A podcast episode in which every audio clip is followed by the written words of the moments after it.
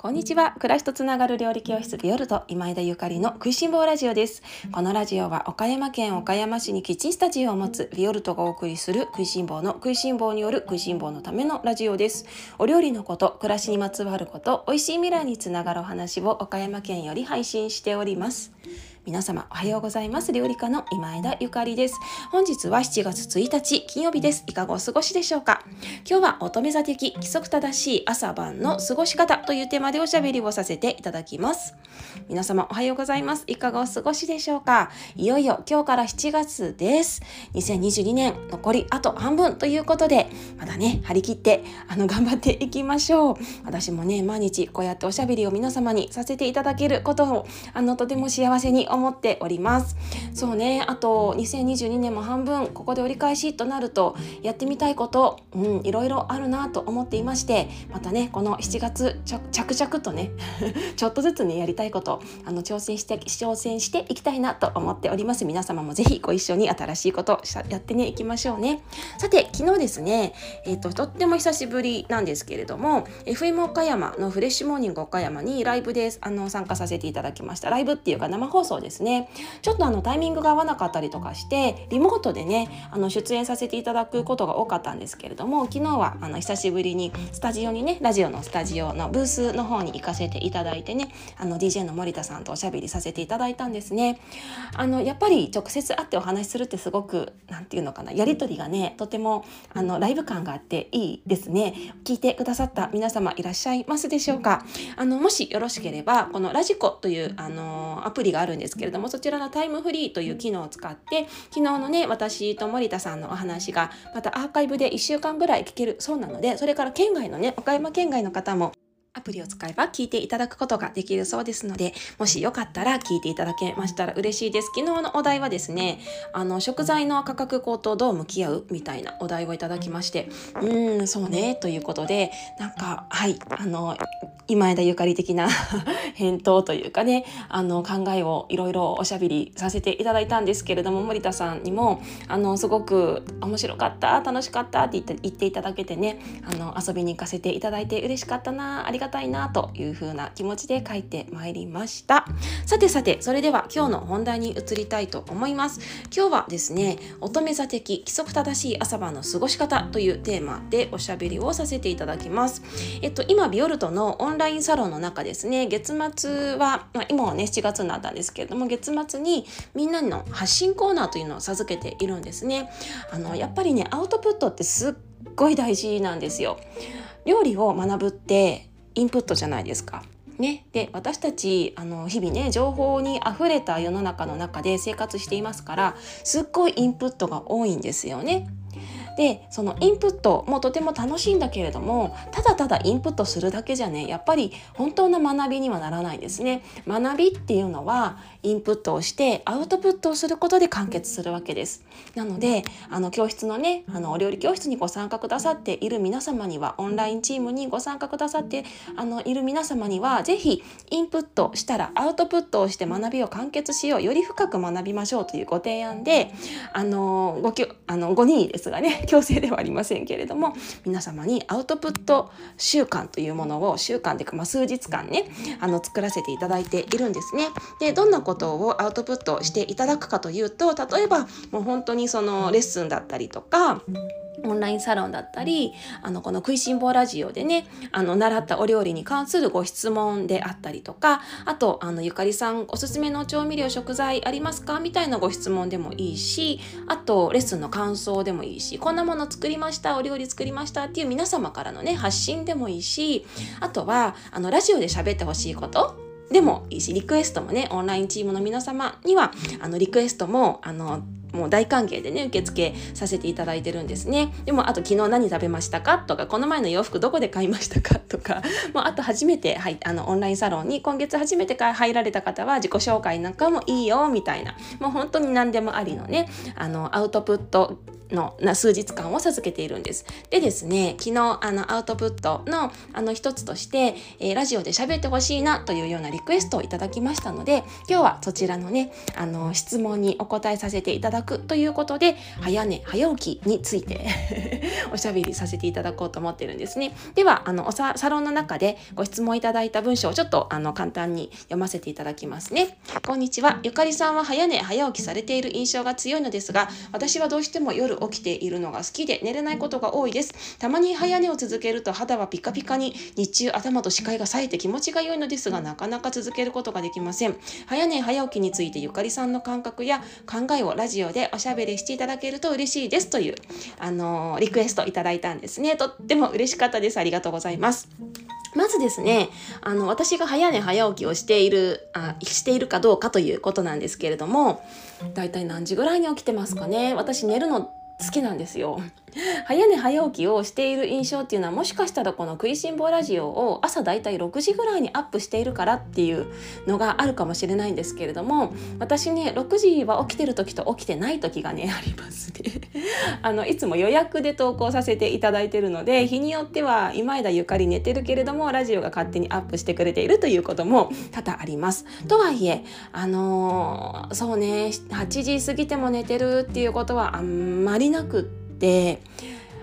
基本的には7時ぐらいまでには起きてますねただ7時に起きるのが早起きかっていうといや別に普通なのかなと思うので早起きではないかなと思ってるんです。で早寝かと言われるとまあ早寝かもしれないですね。あの11時過ぎてしまうとやばっと思います。寝る時間が11時を過ぎてしまうとやばっと思います。自分の中であの日をまたいではあのいけないというか日をまたいでしまうとかなり翌日に疲れが残ってしまうっていうのがこれまでのあの自分の体感で感じているのでできるだけ11時前には寝たいなという気持ちでもうねほぼ10時にはあの寝室にいますね。10時にはできるだけ寝室でゴロゴロするようにしています。で、あのタイミングよく眠くなったら寝るっていう感じなんだけれども、夜ですね、私いつもどんなことをあの夜ねあの食事の後片付け終わったらしているかっていうとまずね寝室に行ったらあのストレッチっていうかピラティスのまあゆるいやつをねいつもしてるんですね。この仕事上ね台所で働いていると前かがみになる体勢がすごく多かったりとかそれからパソコン仕事やこのスマホをいじる時間が私とても長いのでこの背中がね丸まってしまう傾向があるんですね。ですごく肩やねあの肩甲骨のあたりがガチガチになっちゃうの。だからあの何て言うのかなストレッチ棒みたいのあるんじゃないですか。ヨガとかピラティスとかいろいろなあのね運動で使うあれです。あれの上に乗ったりとかあとはあの毎晩やるのはねゴルフボールをあの足の裏に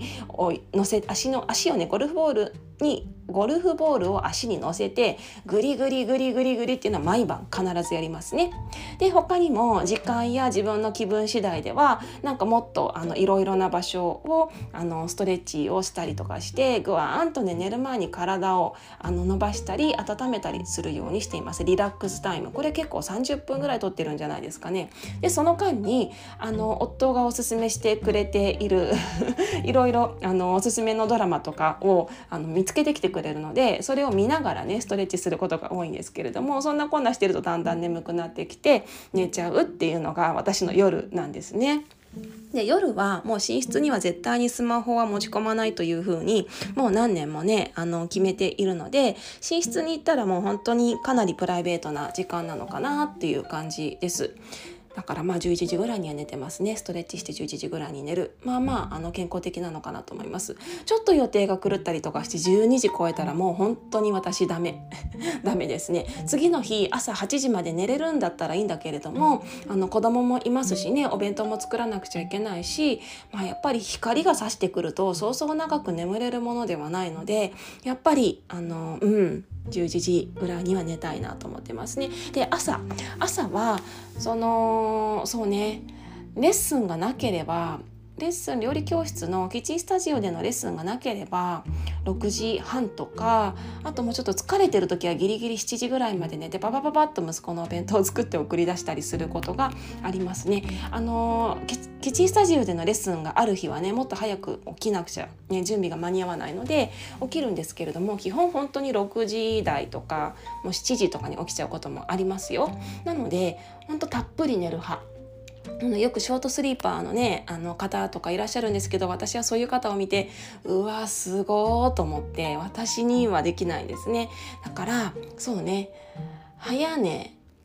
10起きぐらいかな。8時間寝たい。できればもう8時間寝れたら最高。7時間まあ普通。7時間切ったら絶対私の体はうまく動かないのでそのあたりをねすごくあの節制しています。そしてその今日のテーマはですね乙女座的ってつけたのはあのこういうところ私すごい乙女座っぽいなってあの私ね乙女座なんですね。なんですけれどもそのいろいろなね星読みなんかを読んでたりとかするとああ私のこういうところめっちゃ乙女座っていう風に思いますねこの生活リズムがね崩れるのが本当にダメなんですよ。本当にねなんかもうほんと柔軟じゃないなって自分でも思うんだけれどもダメなのね。だからどんなにドラマが面白くってもあのどんなに楽しいねあのインスタライブとかね YouTube ライブがあったとしても12時超えることはないですね。あのそうじゃないと次の日の私があのしっかり動かないっていうことがあのもう分かっているのでそこはねなんかどうしても無理なの。優先順位が明日の自分の体がしっかり動くことっていうこと健やかであることこと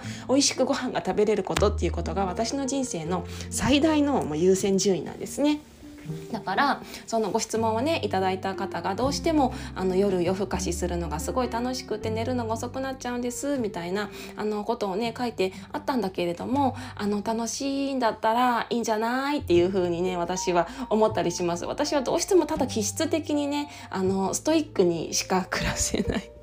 ストイックになってしまうという気質なのであの別に次の日ねお仕事に支障がなかったりとか次の日よっぽどなんかだるいみたいにならないんであれば全然自分のペースでね夜の時間を楽しまれるのは私はいいんじゃないかなって思う。でやっぱりねその年齢を重ねていくとあの疲れがね出やすくなりますからその年代にもよりますよね。私も20代の頃なんかそれこそ客室乗務員という仕事をしていてもう本当にね生活習慣バラバラですよ。バラバラでした。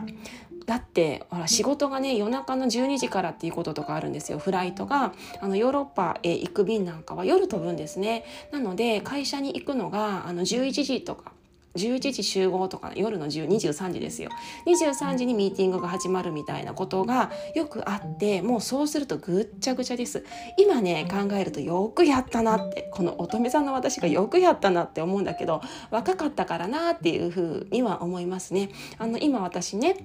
その客室乗務員という仕事をあのまたねあの1回で1ヶ月でいいからまたやってみたいなみたいなちょっとやらないけどね妄想みたいな夢の中でもいいからやってみたいなとかちょっと思ったりするんですけど現実に振り返ってみるとああ私11時半出勤とかもう無理だなと思ったりね夜中中ずっと起きてるとか無理だなと思ったり しますね。なのでやっぱりその年、ね、年齢とか年代っていうのもある体力的なものもあると思うのでこのご質問いただいた方あの若い方なのでねあの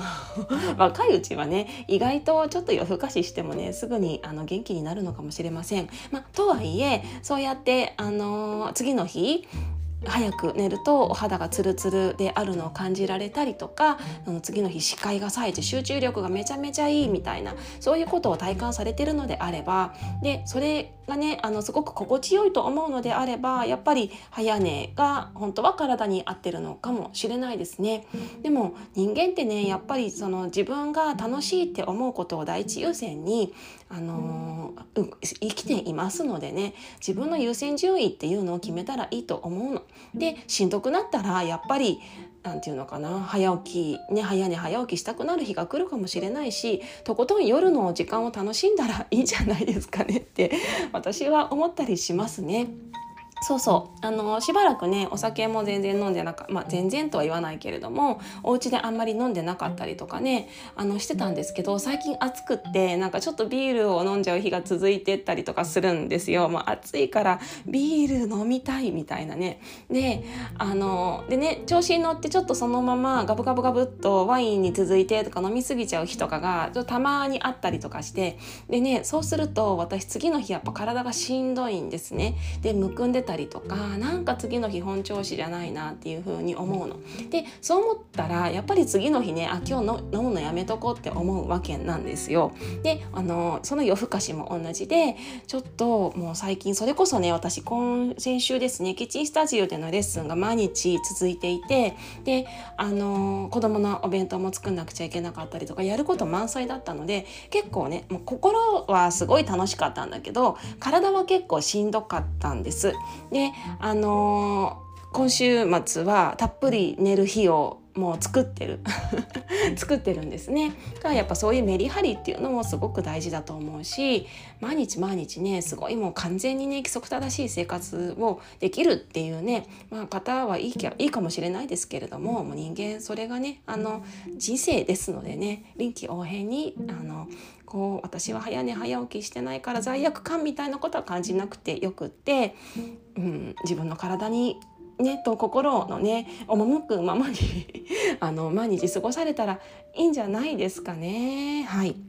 ただそうやってあのお友達でもね30代の頃なんかにショートスリーパーの子とかがいてで私はそれが難しかったからいや彼女すごいなって思っていたのね。だいたい12時とかに寝てもう4時とかに起きてまた仕事をしてる友達がいたんですよ。で私ショートスリーパーだからとかも全然昼間も眠くないとか言うんだけどでもねあの最近そんなね彼女のねあの言動が変わってきてやっぱり寝なきゃダメだわって言ってたよ。だからやっぱり30代のうちは全然そういうもうねあの集中力もあってで体力もあってちょっとスリスリーピングタイムあの睡眠時間がねあの短くでも体は動くかもしれないんだけれどもやっぱり何かのきっかけでねあのあやっぱり私ちゃんと寝なきゃダメだってあの思う瞬間もあるかもしれないのでねまあそれは早寝早起きができたら越したことはないのかもしれないんですけれども私は人生楽しいのが一番だと思うし今できることを第一優先にされたらいいのだと思います。まあでも体があの集中力が冴えてお肌がピカピカになるということであるので、まあ、体はきっとね寝てほしいのかなとは思いますがあのいつも言ってるんですけど体と心っていうのは全く別物なんですよね。あと頭もね思考も別物ですね。あのなので頭で考えてることと体がしてほしいこととあと心でね感じることってもう全部バラバラなんですよ私たち。ね、だからあの、まあ、しょうがない どこの今日はどの子の声を聞いてあげるかって拾ってあげる、まあ、ただね体もあの限界がありますのでね体にも優しくしてあげてあねあのぜひいただいたらまあいいのかなとは思いますね。いかがだったでしょうか？そんな感じで今日はね、あの乙女座的なあの 規則正しい朝晩の過ごし方なんていうテーマでもう本当にただたただねあのもうバラバラバラっと私の喋りたいように喋らせていただいたんですけれども私はこんな感じで毎日規則正しく過ごしています。あの朝のね過ごし方も朝起きたらやることっていうのを実はもう本当にあの分刻みで決めているんですね。朝起きてまずあの顔を洗ってでちょっとあのお肌を整える時間を15分ぐらいね朝1で取るんですね。で朝1でそこで取った後あのお弁当を作ってお弁当を作ったらストレッチをしてストレッチをしたら瞑想をして瞑想したらお白湯を飲んでお白湯を飲んでる間にちょこっとメールをチェックしてでその後朝ごはんを食べる時間をめちゃめちゃ長くとっていますっていうような感じ。でここねちゃんとあの分刻みで作らないとどうしてもどこかだらっと特に左右の時間とか朝ごはんの時間とかもうなんか永遠に続けてしまいそうな あの時間がもうダラダラダラっとしてしまうとその後の一日がね結構なし崩しになってしまうので私はあの最近その分刻みでね自分のスケジュールを決めて朝やりたいことみっちりねあの時間通りにパッパッパッとできるようにしていますね。あのこれができるとその後のあのいろいろやりたかったことがねサクサクと進んで読みたかった本とかあの見たかった映画とかそれからあの終えたかった仕事とかも終わるし夕方になったらああのゆっくりキッチンに立って家族のためにご飯が作れるっていうようなあのパーフェクトな一日が過ごせるの。まあも,、ね、もちろんなんか途中でねいろんなハプニングが起こってそうじゃない時もあるんだけれども、あの私は夜やるべきやるべきっていうかやりたいこと朝やりたいことっていうのを自分の中でね結構分刻みで決めて動いています。それはあのそうした方が自分が気持ちくあの楽しく人生が送れる今のところねあの今の私にはそれが必要だからっていうふうにあの思っているんですね。ちょっとあのストイックだと思います。乙女座だし。でもこれがあの私には心地いいのであのみんな真似しなくていいと思うしあの乙女座の方はうんうんやってみたいと思うかもしれない。あと魚座のあの反対側のあの真逆の魚座の方もやってみたいかもって思うかもしれないですけれどもそう乙女座魚座あのがちょっと強い方はねあのちょっと私と同じのことをすると何か整うかもしれないんですけれどもやっぱりみんな気質があるしねあのそうやって時間に縛られないで自由にされる方がすごく心地いい方もいると思うし夜の時間めちゃめちゃ集中できる方もいると思うのでやっぱりみんな違うからあの自分っていうものをねあのしっかり深掘りして知っていくっていうのが一番大事なことなのかななんて思っておりますよ。というわけで今日は食いしん坊ラジオをあの持ってオンラインサロンのあのアウトプットのねお返事とさせていただきました。ちゃんと返事になったかな？どうでしょうか？まだ引き続きオンラインサロンの中のアウトプット週週間アウトプットのあの3日間続いて4日間かあの続いていきます続いていますので皆様どんどん私に聞きたいこと質問したいことそれからみんなに発信したいこと伝え伝えたいことどんどんコメントしてください。ラジオのリクエストの方も引き続きあの募集しておりますのでのでお気軽にお知らせください。ビオルトのオンラインサロン気になる方はぜひオンラインショップ覗いてみてくださいね。それでは今日も美味しい一日をお過ごしください。暮らしとつながる料理教室ビオルト今枝ゆかりでした。